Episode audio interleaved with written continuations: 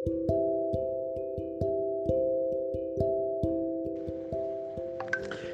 Bismillahirrahmanirrahim. Assalamualaikum warahmatullahi wabarakatuh. Waalaikumsalam warahmatullahi wabarakatuh. Alhamdulillah, saya sangat bersyukur di awal Syawal ini kita senantiasa mengisi dengan kegiatan yang bisa mendorong kita bisa memperkuat nalar-nalar kritis kita terhadap persoalan-persoalan lingkungan hidup yang semakin dekat dengan kita. Walaupun dalam beberapa hal kedekatan kita dengan isu ekologi itu kedekatan kita dengan lingkungan hidup itu punya dua makna yang berbeda ada kedekatan tetap ada ketika manusia terlalu dekat dengan alam, tetapi dampaknya buruk bagi alam. Dan dalam kondisi tertentu, lebih baik kita me mengambil jarak dengan alam, karena tangan-tangan manusia yang cenderung berbuat fasad, berbuat kerusakan di daratan dan di lautan, sehingga mengambil jarak menjadi kearifan tersendiri. Namun, ada juga kedekatan kita terhadap isu lingkungan artinya kita terlibat untuk menjaga dan mempertahankan alam semesta dari kerusakan-kerusakan akibat tangan kumpulan tangan-tangan individu yang bergerak dalam konteks penguasaan ekonomi yang eksploitatif atau dari tangan-tangan korporasi. Jadi ada dua pelajaran yang penting yang bisa kita refleksikan. Apakah kita itu menjaga jarak dalam rangka menjaga alam itu agar tetap menjadi dirinya sendiri, seimbang, menjadi alam sebagai penyokong kehidupan ekosistem yang lebih besar. Atau kedekatan kita terhadap alam itu dalam rangka kita mencegah kerusakan. Yang ini nanti akan terhubung dengan apa yang disebut oleh teman-teman tadi, pembebasan teo, ekologi pembebasan. Ya. Atau teokologi pembebasan, teologi ekologi pembebasan. Karena ini penggabungan dari isu yang sudah sudah tumbuh sebelumnya ya. Teologi pembebasan itu sebagai sejarah kelompok anti dogma terhadap apa namanya dominasi Katolik di Roma ya yang memunculkan respon-respon progresif terutama di kalangan Kristen di Amerika Latin ya yang memunculkan ide-ide teologi pembebasan atau liberation theology yang itu nantinya juga akan terhubung dalam konteks Indonesia yang diwakili oleh Kiai Ahmad Dahlan tanpa membingkai identitas gerakannya sebagai teologi pembebasan tetapi praktek al-maun adalah benar-benar dan sungguh-sungguh merupakan substansi dari gerakan teologi pembebasan itu sendiri. Baik, teman-teman semua yang saya hormati, saya membagi satu uh, pemikiran ya yang saya sebut sebagai upaya untuk menghijaukan al-maun atau menghijaukan teologi pembebasan al-maun ala Muhammadiyah. Dan dalam konteks ini adalah bagaimana al-maun berguna untuk menyelamatkan lingkungan hidup. Bagaimana kesadaran-kesadaran menyelamatkan manusia dari kemiskinan, dari penindasan, dari ketertindasan, dari pelemahan-pelemahan struktural itu dibingkai dengan nalar-nalar yang baru yang terhubung dengan lingkungan hidup. Saya akan coba singkat, tapi nanti saya coba biar lebih uh, kontekstual ya bahwa yang saya sebut ayat-ayat krisis ekologi atau ayat-ayat yang mendorong teologi pembebasan lingkungan di dalam Al-Qur'an setidak ada banyak sebetulnya tetapi saya mengambil mungkin ada dua ya dari Arum ayat 41 sama Al-Baqarah ayat 11 yang nanti juga ada Al-Maun tentu saja ya. Jadi upaya mengembalikan manusia ke jati diri dan juga termasuk mengembalikan alam semesta kepada keseimbangannya adalah bentuk teologi pembebasan. Ya. Kalau kita terjemahkan ayat Ar-Rum 41 itu disampaikan telah tampak kerusakan di darat dan di laut sebagai akibat tindakan manusia. Allah menghendaki agar mereka merasakan akibat tindakannya agar mereka kembali ke jalan yang benar. Ini satu peringatan yang sangat penting ya bahwa ulah tangan manusia itu juga berakibat bencana yang akan dirasakan oleh semua manusia yang berdosa atau yang tidak. Ya. Bagi yang berdosa, peringatan akan bencana itu agar mereka kembali ke jalan yang benar. Mungkin juga banyak yang tidak kembali ke jalan yang benar. Sehingga peran kesadaran membangun teologi pembebasan masih sangat diperlukan karena tidak semua orang melakukan pertaubatan ekologis.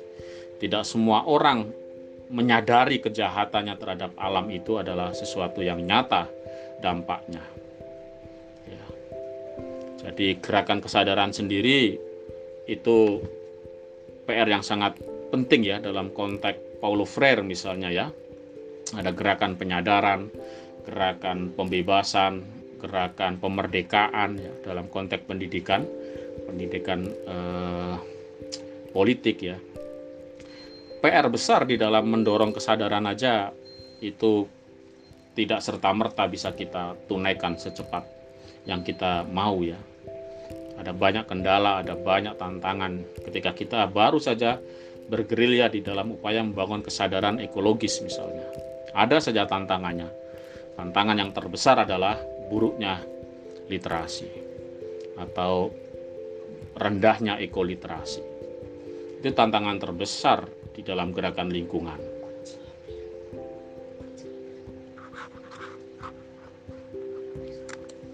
Kita kecil. Bukan, bukan di situ. Bukan di situ, di tas kecil yang hitam. Di bawah. Baik, saya lanjutkan. Jadi banyak tantangan ya, bahkan ada di dalam konteks gerakan kesadaran iklim ada banyak kelompok climate denial ya. Kelompok-kelompok yang tidak percaya terhadap adanya krisis iklim. Yang di Indonesia ternyata dengan mayoritas muslim ternyata Indonesia juga sangat besar kalau kubu yang tidak percaya terhadap krisis lingkungan. Itu itu satu satu kenyataan yang nanti juga akan terhubung dengan fenomena buruknya eh, kondisi lingkungan hidup di negara-negara mayoritas muslim. Sehingga saya bisa mengambil kesimpulan bahwa hancurnya ekologi di negara-negara minoritas Islam adalah karena tidak dekatnya mereka dengan praktek-praktek Qurani, tidak mendekatnya mereka dengan spiritualitas ekologis yang yang ada yang terkandung di dalam Al-Qur'an dan hadis. Ini tantangan sangat serius. Jadi bukan semata-mata karena alam mengalami keguncangan akibat akibat korporasi memang itu salah satu urusan, salah satu perkara. Tetapi tidak diamalkannya Al-Quran, tidak diindahkannya peringatan-peringatan akan krisis ekologi, itu sendiri menjadi persoalan sangat serius di dalam kesadaran atau psikologi umat Islam. Sehingga perlu sekali lagi kembali mengupayakan pembebasan teologi kita dari keterpisahannya terhadap dari kungkungan eh, praktek-praktek eh, beribadah yang memisahkan dengan isu-isu lingkungan. Artinya eh, rukun Islam, rukun iman itu sudah selesai sebagai tafsir yang konservatif, tetapi tidak memasukkan iman yang hijau, iman yang tidak merusak lingkungan, iman percaya pada menyingkirkan eh, apa namanya eh, duri dari jalan ibaratnya ya sebagai bagian dari iman apalagi menghan, meng, menghindarkan bencana itu pasti itu adalah manifestasi dari keimin, keimanan kalau eh, analogi duri saja di, di jalan itu adalah cabang dari iman bagaimana kalau kita mengantisipasi krisis pangan bagaimana kalau kita mengantisipasi banjir bagaimana kalau kita menghindarkan masyarakat dari gunungan sampah yang berakibat pada polusi tanah dan sebagainya. Tentu itu adalah keimanan yang sangat paripurna. Dan itu adalah hakikat dari teologi pembebasan dengan mendorong iman kita lebih komprehensif, mendorong iman kita lebih berbunyi pada nalar-nalar ekologis. Dan kelompok-kelompok denial sering sekali bisa diwakili dengan ayat dari surat Al-Baqarah ya yang disebutkan dan apabila dikatakan kepada mereka orang-orang yang merusak ya mereka itu janganlah berbuat kerusakan di bumi. Mereka dengan PD-nya menjawab sesungguhnya kami justru melakukan perbaikan atau pembangunan. Inilah sebetulnya mentalitas eh, bisa disebut mentalitas hipokrit munafik atau mentalitas yang eh, bebal ya. Bebal itu berarti e, sudah tahu merusak tetapi masih aja mengklaim itu sedang memperbaiki keadaan. Sudah mengklaim ya bahwa proyek strategis nasional misalnya yang berdampak buruk bisa bisa jadi sangat berdampak buruk pada alam pada manusia tetapi orang-orang pendukungnya selalu mengklaim itu adalah demi kesejahteraan masyarakat. Ini sudah di sudah disinggung di dalam Al-Qur'an.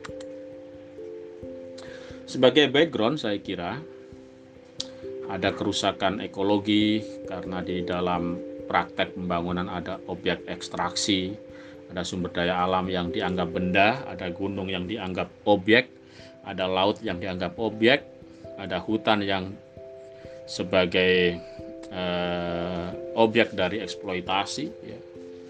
yang kemudian resiko-resiko yang diakibatkan ada lingkungan non fisik juga non fisik juga ya. Kesehatan psikologi masyarakat adat ada pendidikan yang terganggu ada kebutuhan ekonomi yang terguncang akibat praktek-praktek eksploitasi meresikokan masyarakat. Jadi resiko yang diundang ya ibaratnya ini karena teman-teman kader hijau Muhammadiyah Kaltim ya temuan pada saat pertengahan pandemi saya kira ya atau semakin in, intensifnya banjir di kawasan Kalimantan temuan beberapa ilmuwan dalam kajian-kajian menunjukkan kesimpulan yang sangat penting ya bahwa bencana banjir di Kalimantan itu pada umumnya adalah bencana yang diundang. Jadi bukan bencana karena apa namanya cuaca ekstrim kata Pak Jokowi atau karena apa ada lanina apa El Nino dan sebagainya. Tapi itu adalah bencana yang diundang. Bencana yang di berarti bencana yang sudah sudah diketahui. Tetapi dalam konteks kerakusan ekonomi selalu menunjukkan tendensi mengorbankan orang lain untuk kepentingan yang lebih kecil atau untuk kepentingan segelintir orang dengan mengorbankan manusia atau alam eh, yang ada di masyarakat tertentu. Ya hutan misalnya ya atau gunung. Jadi tendensi kapitalisme adalah meresikokan kelompok kebanyakan dan me memberkati atau memberikan keuntungan besar bagi kelompok yang kecil itu adalah tendensi kapitalisme ekstraktif. Selalu begitu, selalu harus ada yang dikorbankan. Dan itu adalah dinormalkan, di, dianggap wajar ya. Oke. Okay. Uh, eh, saya melanjutkan uh, apa yang sudah di, dikembangkan di dalam Muhammadiyah. Setidaknya Al-Ma'un mengalami tiga periodisasi yang sangat penting hingga kini. Tetapi ini bukan proses linear, tapi ini adalah proses yang tumpang tindih. Jangan dibayangkan teologi Al-Ma'un periode Gajah Madalan selesai, lalu dilanjut Neo Al-Maun tahun 2000-an. Lalu ada al, yang saya sebut sebagai Al-Maun hijau atau Green Al-Maun pada tahun-tahun beberapa tahun terakhir ini ya. Tapi sebetulnya bisa dikatakan juga sejak tahun 2000-an juga. Ya. Seiring dengan pelembagaan Majelis Lingkungan Hidup di Muhammadiyah. Yang pertama dulu kita pahami yang disebut dengan teologi Al-Maun atau kedahsyatan e, pembebasan dari surat Al-Maun. Kalau di awal periode Gajah Madalan berarti bagaimana mengangkat martabat umat Islam berdasarkan perintah Al-Quran. Menyelamatkan fakir miskin, anak yatim, mengangkat martabat umat Islam dari kerangkeng eh, buta huruf, kebodohan, keterjajahan, ketertindasan dan sebagainya dengan mencoba melembagakan amal solehnya yang disebut dengan eh, waktu itu berarti PKO ya penolong kesengsaraan umum orang miskin disantuni anak yatim diberikan kesejahteraan didorong diberdayakan dan sebagainya nuansa al-maun di dalam periode Gajah Madalan adalah sangat tekstual sekaligus kontekstual di zaman itu. Yang dimention orang miskin, siapa orang miskin itu? Kemudian ditemukan orang-orang yang tidak punya rumah, orang-orang yang menderita, yang sakit dan sebagainya. Siapa anak yatim itu? Sebagai orang yang tidak punya keluarga katakanlah yang butuh dibantu mendapatkan pertolongan dan sebagainya. Kalau sakit diobati. Kalau nggak punya rumah dibuatkan tempat tinggal atau ikut diajak pulang waktu itu ya. Pengajaran Al-Maun. Sangat-sangat clear dan sangat-sangat saya tidak mengatakan tekstual itu hal yang negatif ya tetapi itulah tafsir Al-Maun awal menemukan orang miskin mencari murid-muridnya mencari kelompok yang miskin yang bisa dipraktekkan kesadaran eh, apa namanya pembebasan itu. Kemudian periode tahun 2000 saya kira ada buku yang menarik yang ditulis oleh kader IMM Mas apa Zakiuddin Baidowi ya sekarang rektor UIN IAIN Salatiga ya dia menulis buku berjudul Neo Al-Maun. Bagaimana Muhammadiyah di abad memasuki awal abad kedua memiliki praktek dan kesadaran yang sangat prima mengenai pembelaan Muhammadiyah terhadap kelompok-kelompok minoritas. Kekerasan seksual, korban kekerasan seksual, anak-anak jalanan, kemudian membela dalam konteks eh, yang sangat manusiawi ya kelompok-kelompok yang didolimi secara hukum negara atau hukum internasional ya. Misalnya eh, kelompok-kelompok minoritas kayak Ahmadiyah, Syiah yang dalam batas tertentu tetap memiliki hak sebagai manusia, hak sebagai warga negara Indonesia yang tidak bisa menjadi objek kekerasan. Itu Neo Al-Maun, apalagi Eh, mendorong kelompok-kelompok yang belum beruntung untuk mendapatkan beasiswa agar bisa sekolah misalnya. Itu adalah Neo Al-Maun dalam konteks pelayanan pendidikan kekinian ya. Apalagi hmm, LGBT termasuk ya. Itu di dijadikan bagian dari dari praktek Neo Al-Maun. Nah, kemudian saya menyebutnya selain dua tadi, ada yang ketiga yang saya sering sebut sebagai Green Al-Maun atau Al-Maun hijau. Jadi Al-Maun hijau itu berpusat pada penyebab kemiskinan, berpusat pada penyebab kesengsaraan, yang itu tidak lain dan tidak bukan adalah karena rusaknya lingkungan hidup. Lingkungan hidup yang rusak akan melahirkan orang sakit. Orang sakit bisa menjadikan mereka miskin, jatuh miskin. Lingkungan yang rusak bisa menyebabkan kemiskinan karena tidak bisa panen, karena perubahan ekosistem, krisis iklim misalnya, menjadikan hujan tidak menentu, menjadikan hama tidak terkendali yang mengakibatkan banyak orang tidak bisa makan, banyak orang mengalami krisis ekonomi. Sehingga Al-Maun hijau itu adalah merespon dari kebaruan yang ada di dalam kehidupan.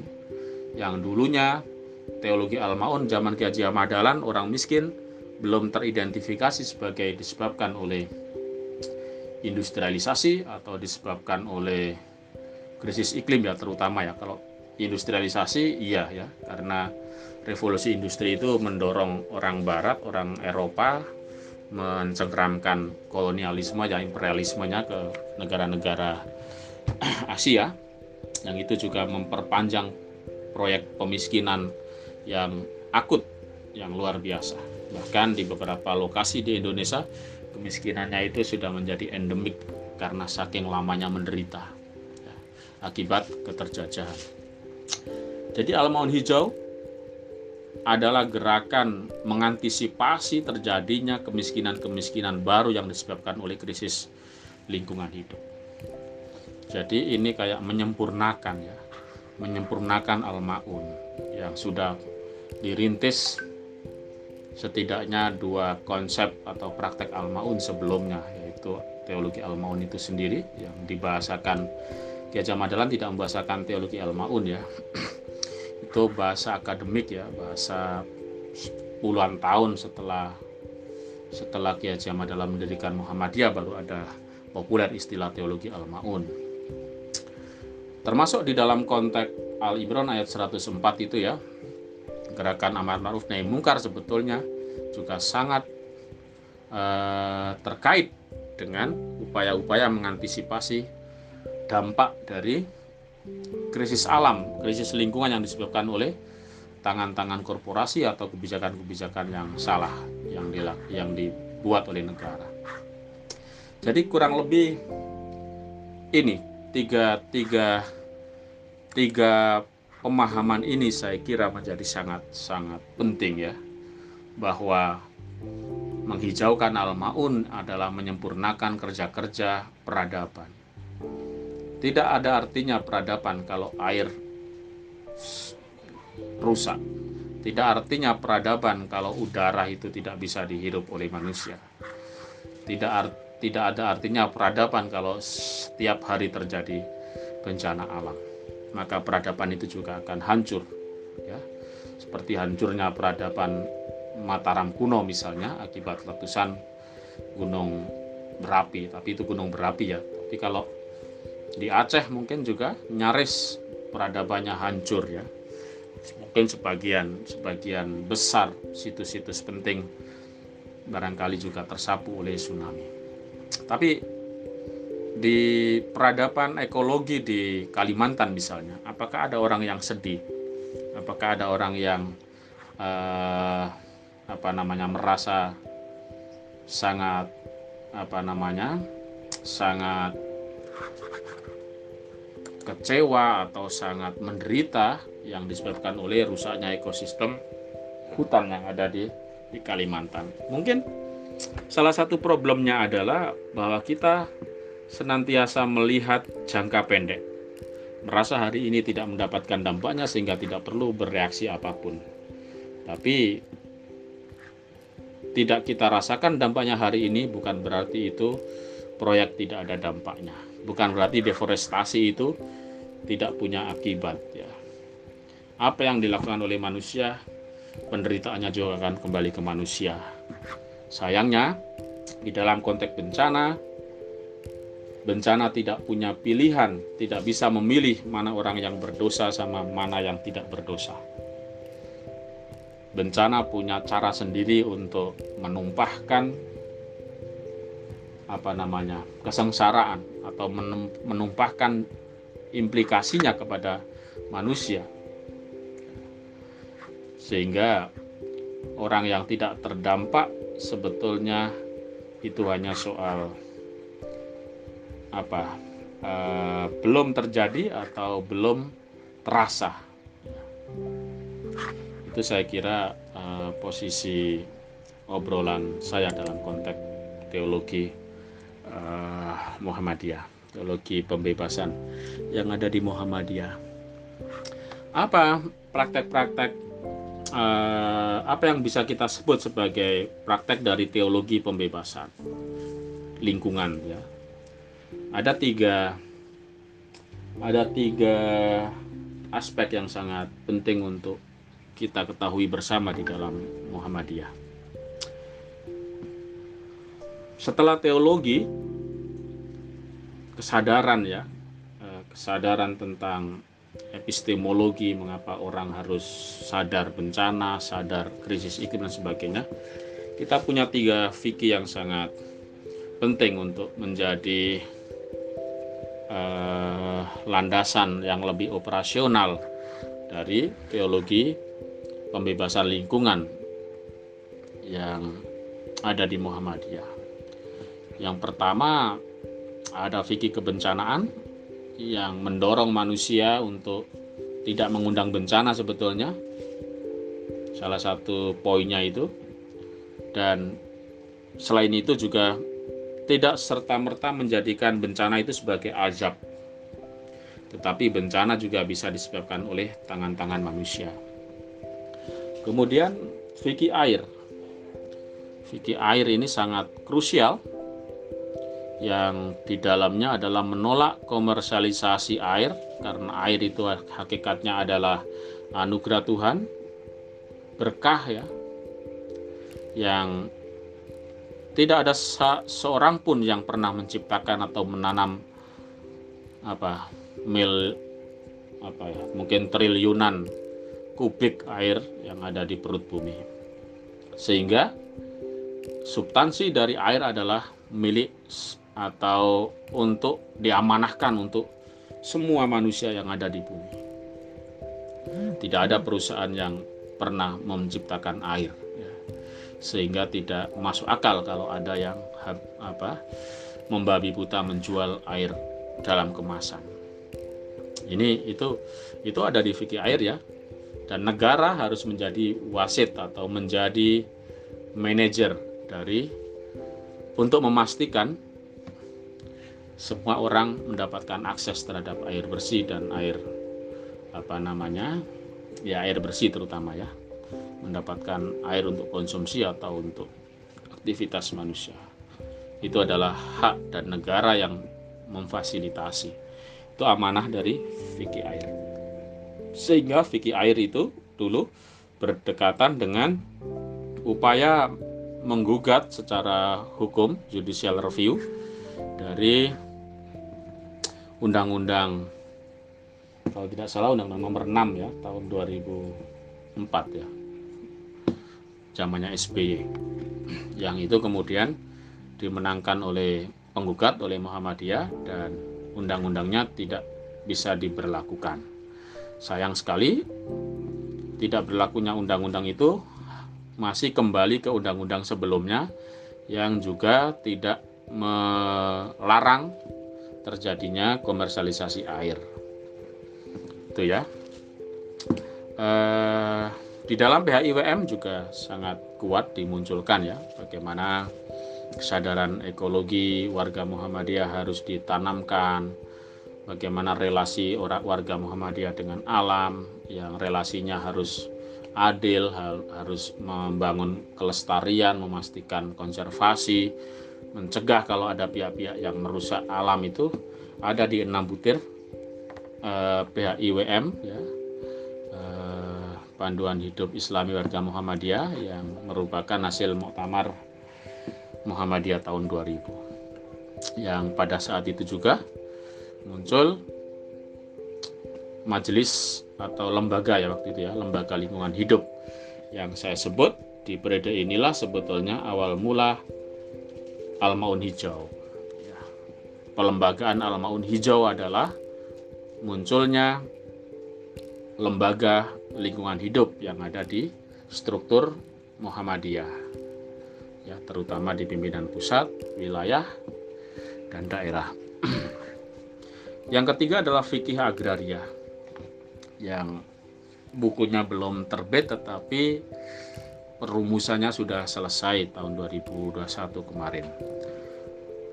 Fikih air, fikih tanah atau fikih agraria ini sebetulnya saling melengkapi ya, saling melengkapi. Adanya kemiskinan akibat masyarakat tidak punya akses terhadap tanah adalah juga persoalan yang sangat serius.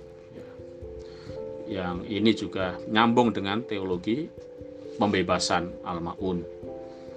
Ketika manus, ketika tanah itu banyak tetapi negara tidak memberikan fasilitas tanah untuk rakyat, maka ada banyak rakyat yang akan menderita akibat tidak bisa memenuhi kebutuhan makan keluarganya karena tidak punya akses untuk mengolah tanah. Padahal tanah itu banyak. Ya. Jadi ketimpangan kepemilikan tanah untuk pertanian itu sangat besar di Indonesia ya. Ada korporasi-korporasi yang menguasai tanah yang beratus-ratus hektar bahkan punya hak guna apa namanya eh, ngelola hutan dan sebagainya yang sangat besar sangat tidak masuk akal. Tapi pada saat yang sama ada masyarakat yang nyaris tidak punya tanah untuk berpijak apalagi untuk diolah. Nah, inilah respon Muhammadiyah terhadap situasi timpang dan mendorong negara untuk menjadi fasilitator yang diamanahkan oleh konstitusi untuk mendistribusikan atau meredistribusikan sumber-sumber kesejahteraan yang ada di bumi Nusantara.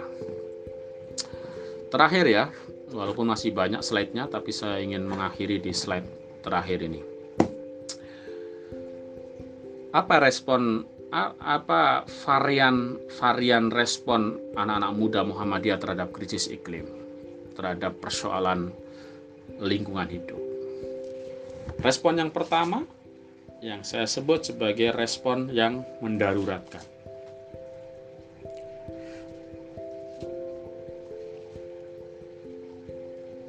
Mendaruratkan ini adalah respon yang advokatif atau proaktif.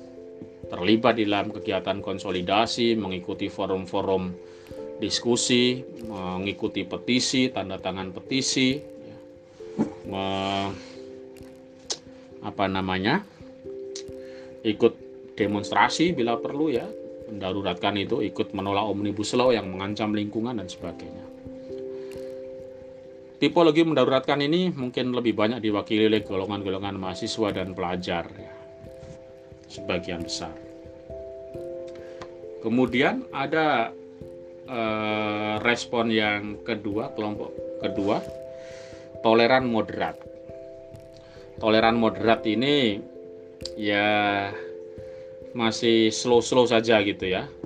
Cenderung pasif. Responnya cenderung pasif. Ya namanya juga alam ya kadang ada bencana, kadang itu ya pasif ya, pasif. Mereka punya pengetahuan sejatinya, mereka kadang-kadang juga suka menulis ya. Punya pengetahuan, suka menulis, punya perbendaraan bacaan-bacaan ya sebagai kelompok terdidik ya di Muhammadiyah ini ya toleran moderat ini. Ya kadang membela alam kalau dia sempat pengen nulis. Tetapi kecenderungan kelompok ini saya sebut sebagai respon yang cenderung pasif bukan proaktif. Golongan ketiga ini adalah golongan yang sangat menurut saya perlu kita sadarkan ya sebagai apa istilahnya sebagai kelompok yang kita dakwahi ya. kita perlu berdakwah kepada mereka kepada kelompok yang menormalisasi keadaan darurat.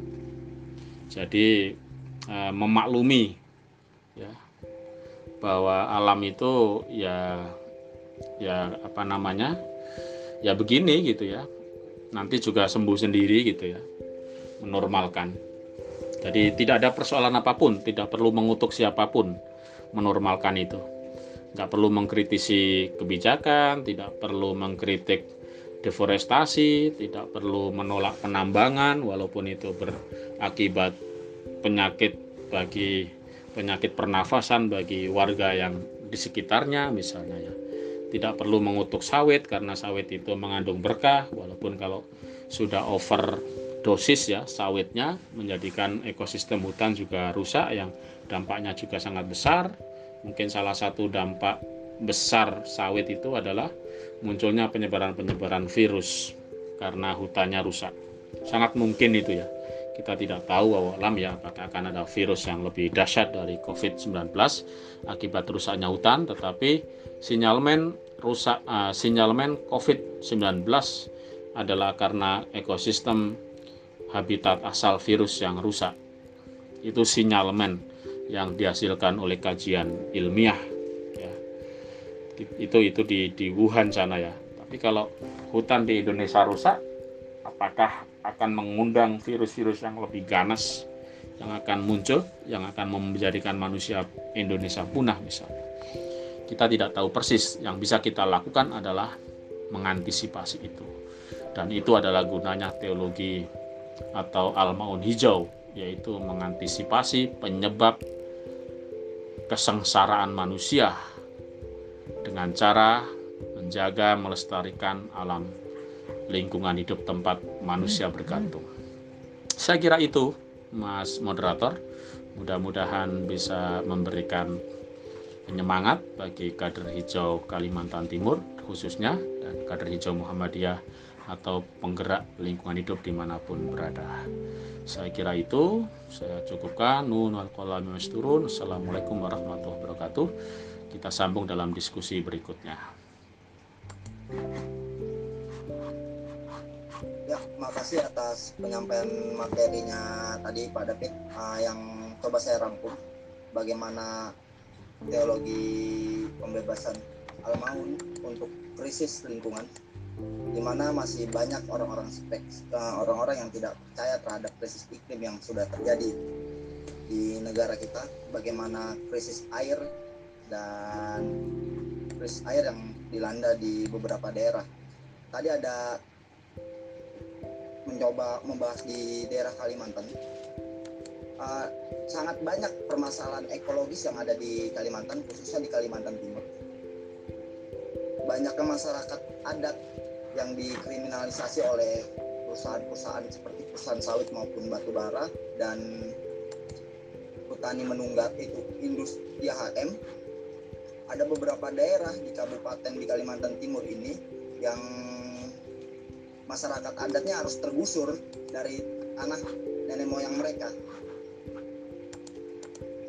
atas nama pengembangan sumber daya manusia dan yang lain-lain.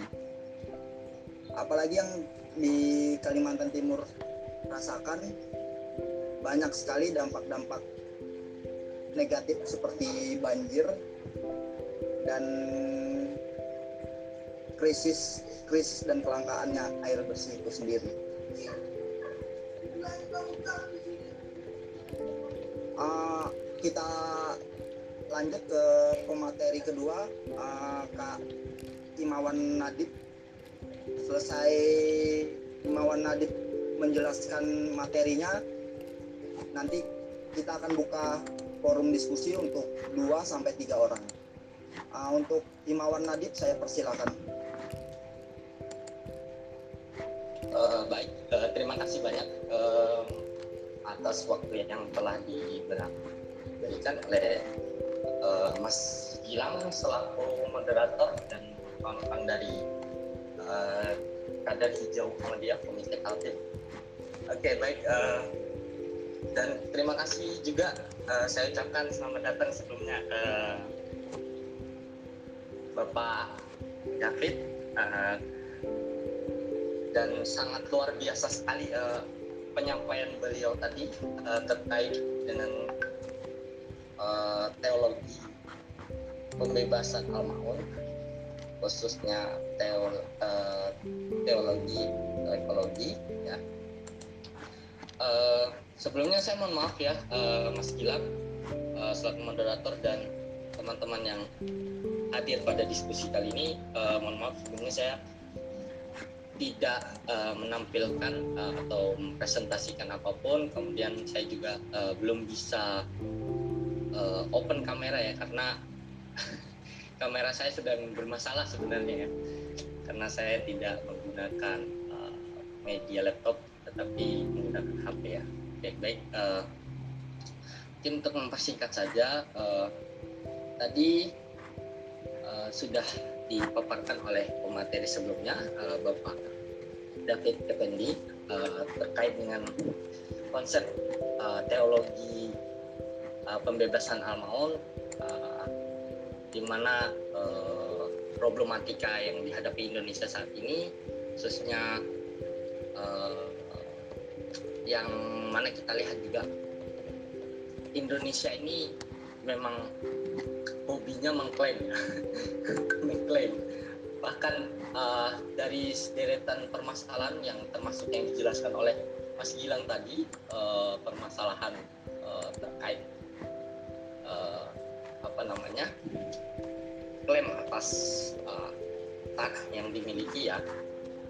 Itu uh, sebenarnya ada banyak runtutan uh, permasalahan atau problematika yang terjadi yang akan uh, kita bahas kemudian untuk uh, apa namanya uh, terkait dengan teologi pembe pembebasan dari uh, al ini uh, salah satunya mungkin yang kalau dihadapi oleh Kaltim saat ini ya uh, padahal Kaltim ini nantinya akan dijadikan uh, sebagai ibu kota ya atau yang bisa kita lihat sekarang sebagai uh, IKN nah uh, kalau di Samarinda sendiri ya uh, sebelumnya mungkin perkenalkan teman-teman ya yang belum tahu saya teman-teman kalian.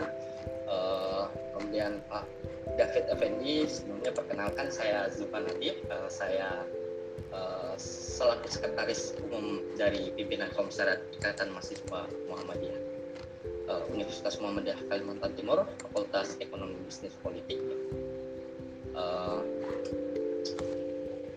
saya uh, jadi di sini saya mungkin uh, kalau tadi Bapak David Effendi menjelaskan dari sisi ekologi ya mungkin saya uh, menjelaskan secara pandangan uh, pandangan luas dari ideologi pembebasan al maun ini ya.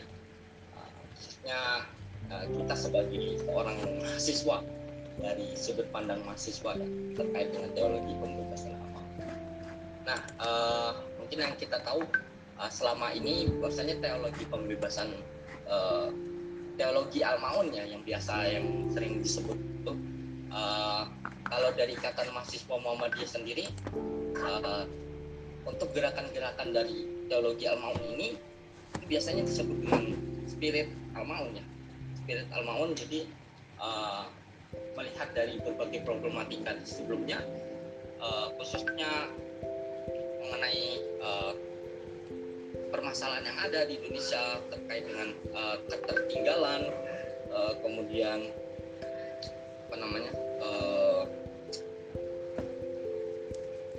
apa namanya uh, terkait dengan sejumlah permasalahan yang ada kesehatan kemudian uh,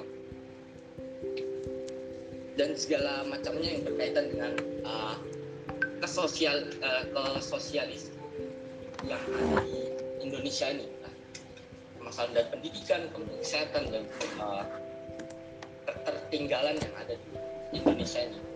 Nah, jadi uh, mungkin Al-Maun ini uh, sebelumnya itu dikenal dengan tafsir lama ya, dikenal tafsir uh, dikenal dengan tafsir lama uh, mengangkat uh, tentang upaya-upaya uh, dari Muhammadiyah untuk uh,